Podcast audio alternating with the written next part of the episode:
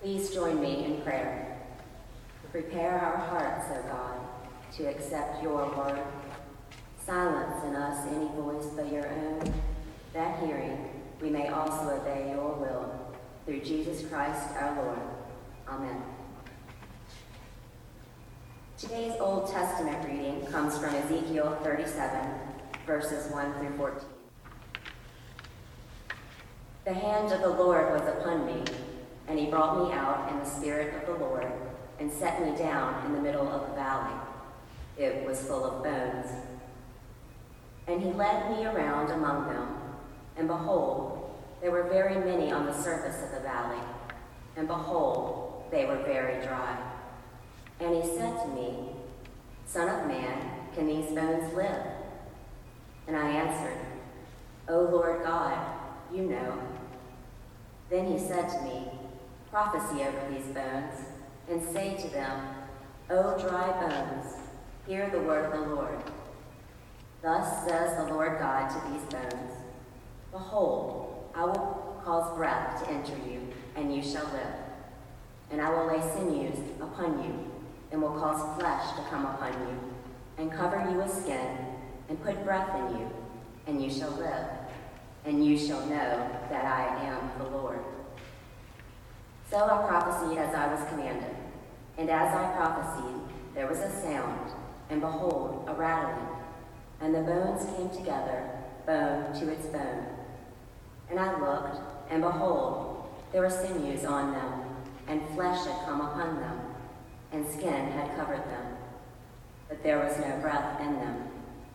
Then he said to me, Prophesy to the breath, prophesy, son of man, and say to the breath, Thus says the Lord God, Come from the four winds, O breath, and breathe on these slain, that they may live. So I prophesied as he commanded me, and the breath came into them, and they lived, and stood on their feet, an exceedingly great army. Then he said to me, Son of man, these bones are the whole house of Israel. Behold, they say, Our bones are dried up, and our hope is lost. We are indeed cut off.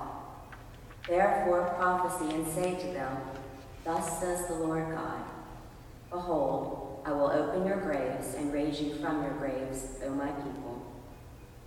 And I will bring you into the land of Israel, and you shall know that I am the Lord, when I open your graves and raise you from your graves, O my people. And I will put my spirit within you, and you shall live, and I will place you in your own land. Then you shall know that I am the Lord. I have spoken, and I will do it, declares the Lord. The word of the Lord. Thanks, Thanks be to God. God. Our New Testament lesson this morning comes from John's Gospel, the eleventh chapter. I'm reading portions of that chapter, not the whole forty-five verses. For the last two Sundays, they've been very extensive and lengthy scripture passages. But this Sunday, I'm doing portions of this one to get the emphasis of what is in the passage. So John eleven, verses one through five, then we'll pick up at verse twenty, and then again at thirty-three. Listen now for God's word. Now a certain man was ill, Lazarus of Bethany, the village of Mary and her sister Martha. Mary was the one who anointed the Lord with perfume and wiped his feet with her hair. Her brother Lazarus was ill. So the sister sent a message to Jesus, Lord, he whom you love is ill. But when Jesus heard it, he said, This illness does not lead to death. Rather, it is for God's glory, so that the Son of God may be glorified through it. Accordingly, though, Jesus loved Mary and her sister Martha and Lazarus. When Martha heard that Jesus was coming, she went and met him, while Mary stayed at home. Martha said to Jesus, Lord, if you had been here, my brother would not have died. But even now I know that God will give you whatever you ask of him. Jesus said to her, Your brother will rise again. Martha said to him, I know he will rise again in the resurrection on the last day. And Jesus said to her, I am the resurrection, and I am the life. Those who believe in me, even though they die, they will live. And everyone who lives and believes in me will never die. Do you do you believe this? She said to him, yes, Lord, I believe that you are the Messiah, the Son of God, the one coming into the world. And then to verse thirty-three. When Jesus saw her weeping, and the Jews who came with her also weeping, he was greatly disturbed in spirit and deeply moved. He said, where have you laid him? They said to him, Lord, come and see. Jesus began to weep. So the Jews said, see how he loved him. But some of them said, could he not, he who opened the eyes of the blind man, not kept this man from dying? And Jesus, again greatly disturbed, came to the tomb. It was a cave, and a stone was lying against it. Jesus said, take away the stone, Martha. Martha, the sister of the dead man, said to him, Lord, already there's a stench, because he has been dead four days. Jesus said to her, did I not tell you that if you believed, you would see the glory of God? So they took away the stone. And Jesus looked upward and said, Father, I thank you for having heard me. I know, knew that you always hear me, but I have said this for the sake of the crowd standing here, so that they may believe that you sent me. When he had said this, he cried with a loud voice, Lazarus, come out! The dead man came out, his hands and feet bound with strips of cloth, and his face wrapped in a cloth. And Jesus said to them, unbind him and let him go. Many of the Jews, therefore, who had come with Mary and had seen what Jesus did, they believed in him. This is the word of the Lord. Thanks be to God. I've mentioned before how hard it is to figure out sermon titles. Titles that are chosen early in the week may or may not have any connection to where the sermon ends up. And I also wonder if people really even notice about sermon titles. So it's always kind of a question for those of us that preach on a regular basis. But this week I'm struck about the appropriateness of today's sermon title, Living or Dying. It seems to me that that has been the theme in the entire world for the past several weeks, with the onslaught of covid nineteen. It's all the news, with over a half a million people infected at this time, and now the U S has the highest number of infected persons than any country in the world. We all wonder, will we contract the virus? And then if we do, will we live or will we die? About a year before I retired, I went into therapy. I went into therapy for a couple reasons. Because I was clueless about retirement. Having worked all my life, I knew nothing different. I'd seen so many people who retired and were lost in a couple of months of what to do with themselves. Their honey-do lists were only so long, and some folks just could not make it. They became depressed or lifeless. They became without purpose. So part of my therapy was, what was I going to do and what was I going to be in retirement? But the other purpose of the therapy was to work on the issue of mortality.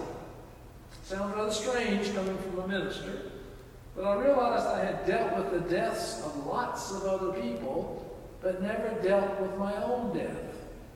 And it was time to work through and grapple with how I viewed life and what life was going to be all about when the, quote, vocation was no longer center stage. It was a grand experience to deal with these two life changes, and I'm convinced that anyone who has any notion of retiring in the next couple of years needs to find a counselor, because retirement becomes a critical phase of one's life. It's like a third of our lives. It's a great portion of life that needs to be lived fully. The pa- pandemic has forced all of us to face up to our own mortality. It has forced all of us to change our normal patterns of daily living. It's reminded us that we're often not the determiners of our future. It's reminded us that we're not invincible, and some things are just simply out of our control and mastery. It's also called us to be accountable with our behaviors and our practices And our responsibility for our health and for our well-being, as well as that for others. It's been an incredible wake-up call like no others for the United States of America, as well as for the world. And when you add to the health crisis the economic impact, all of us will be affected, even if we're never infected. It is a chilling time. It was a chilling time for Martha and Mary and Jesus when Lazarus became ill and when he died. This story gives us insights into the character and personality of Jesus that we often just don't see. Jesus evidently was very close to this family. They were good friends and they enjoyed each other's company. And we're told some things about Jesus that we often don't hear. We're reminded in verse two that Mary had anointed Jesus with perfume and wiped his feet with her hair when he had visited with them previously. In verse three it says Jesus loved Lazarus, for the message from the sisters was, "Lord, he whom you love is ill." Verse five declares, "Accordingly Jesus loved Martha and her sister and Lazarus." Verse thirty-three, Jesus was greatly disturbed in spirit and deeply moved. Verse thirty-five, Jesus began to weep. In verse thirty-eight, Jesus, again greatly disturbed, came to the tomb. There's a side of vulnerability and openness and deep abiding love of Jesus for this family and especially for Lazarus. It is very touching and extremely personal. But is not that who Jesus is? We loudly proclaim that Jesus is both human and divine. But I think it takes a story like this one to put real meaning to the fact that Jesus was a human being. He had feelings. Jesus had emotions. Jesus was a real friend to this family. He cared deeply about them, and this story illustrates that reality. How personal is Jesus in your life? How vulnerable are you willing to be to this person called Jesus? How close will you let Jesus be to you, or do you need to keep him at a distance? Dan Bagby, the former pastoral care professor at the Baptist Theological Seminary at Richmond, identified four qualities of friendship in the work he did through the years with various groups and organizations. He said, "A friend is someone who accepts you as you are. A friend is faithful to you in all circumstances. A friend can be honest with you in a caring and kind way. A friend listens to you and comforts you when you're distressed." When I read these qualities, which are identified as what it means to be a friend, if they don't describe Jesus, I don't know what does. Now, to be honest, I've been a bit squeamish when I'll talk about Jesus being my friend, or being my bud, or being my B F F.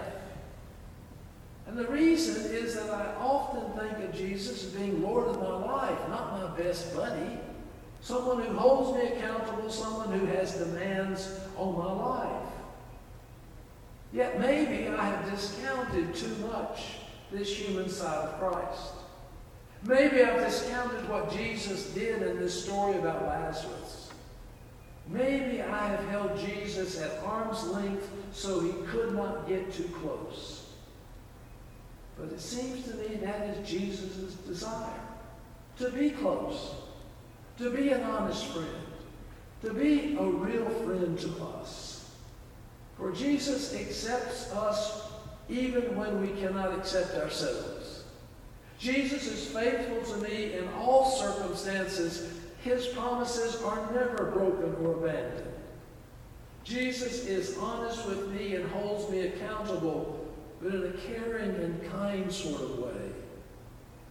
Jesus listens to me and hears my prayers even when I'm not clear what I'm praying about, nor sure of what I need.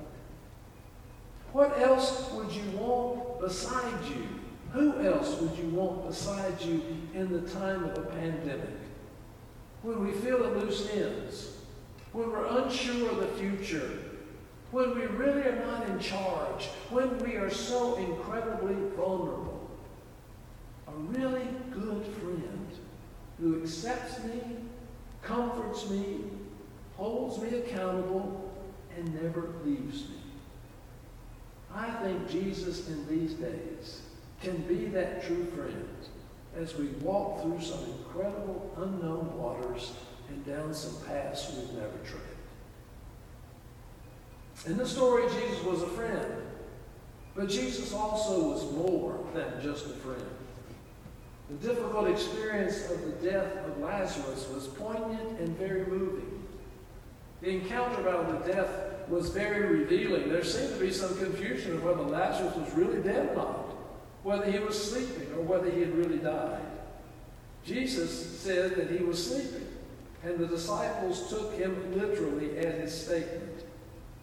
He later clarified in verse fourteen that Lazarus was dead. It was also declared that Lazarus was dead when Martha said he had been dead four days and there was a stench.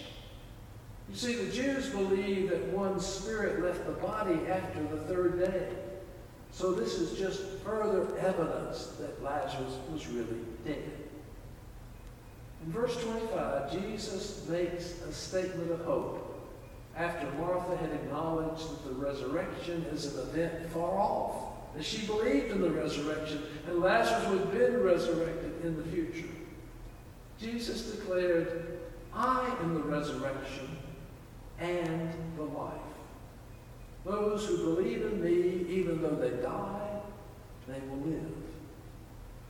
Now, most of us have heard this statement about Jesus, particularly at funerals. However, I don't think we listen to the whole sentence. We stop at the word resurrection, when in fact Jesus declares, I am the resurrection and I am the life. He's simply making two facts, something about the future, resurrection, and something about the present, life. And we often miss the fact that Jesus is for us right now. Right now in our lives, right now in the midst of the pandemic. Jesus is not an insurance policy for the future. Jesus is about living life to the fullest right now, regardless of what might come our way. We're told in the scriptures that Jesus calls out to Lazarus, Lazarus, come out, and said to the men, unbind him and let him go. That many of the Jews who had come with Mary and seen what Jesus had done believed in him.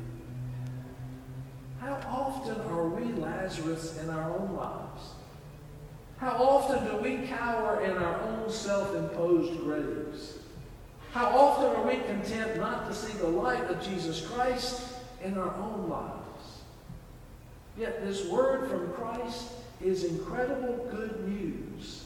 It is the lifeline for which we've been looking. It is good news then. It is also good news now.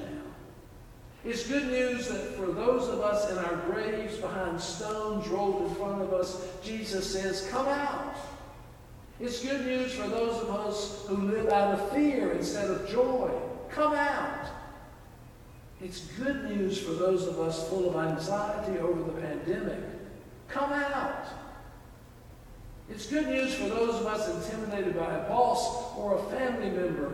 Come out. It's good news for those of us fretting about the stock market. Come out. It's good news for those of us hiding in our caves and just don't feel worthy of anything. Come out. It's good news for those of us scared about our future. Jesus says, come out. It is good news for those of us trying to live a double life. And Jesus says, come out. For often in our life, we entomb ourselves. We're content to just let things go and figure it is our, quote, cross to bear. We feel we're helpless and have nowhere to turn. We feel that no one else cares, so why should we? And and we bind ourselves up with our grave cloths, our feet and hands with strips of cloth, and are content to stay behind the stone. We're unwilling to let the resurrection and the life touch us and free us and embolden us. We're unwilling to let Jesus be our friend so that we can live life fully. The Greek word for life here is zōē. It means a vibrant and energetic life lived for God's glory and praise. It's a life in which we are whole and complete and living not for ourselves but for God. It definitely is God-focused and God-centered in order for us to have a full life. It causes us to be infused about the things we do and the people we know. We're thrilled about living a life called by God for God's purpose. And the stress is not on us to figure everything out. Instead, it's on us to live fully and completely today and into the future. There is no better good news ever. And particularly now, good news as we trudge through some difficult and uncharted waters. Times that are causing us to live life differently. Yet, if Jesus is the resurrection and the life, he calls us now, in this moment, to begin to live fully and completely, realizing opportunities and possibilities we only dreamed about, realizing a future that is glorious and meaningful, realizing whatever comes our way, God is there, even in the midst of a worldwide pandemic. Are you ready to shed those strips of cloth that bind you? Are you ready to allow Jesus to be your friend in a genuine way? Are you ready to come out into the light, even the light of the world, Jesus Christ, who will lead you in a new path and a new direction? My friends, it's a new day. And I challenge you to claim it for God's sake, now and into the future. Let us pray. Eternal God, it is a different day. It's a new day. It's one we've never seen before. And yet in the midst of this tragedy, in the midst of this heartache, in the midst of not knowing what's going to happen next, we have good news that we're called to live life now, fully, completely, totally. Empower us to do that, O God. And in doing that, we give you thanks, praise, and honor. In the name of the light of the world, even Jesus Christ.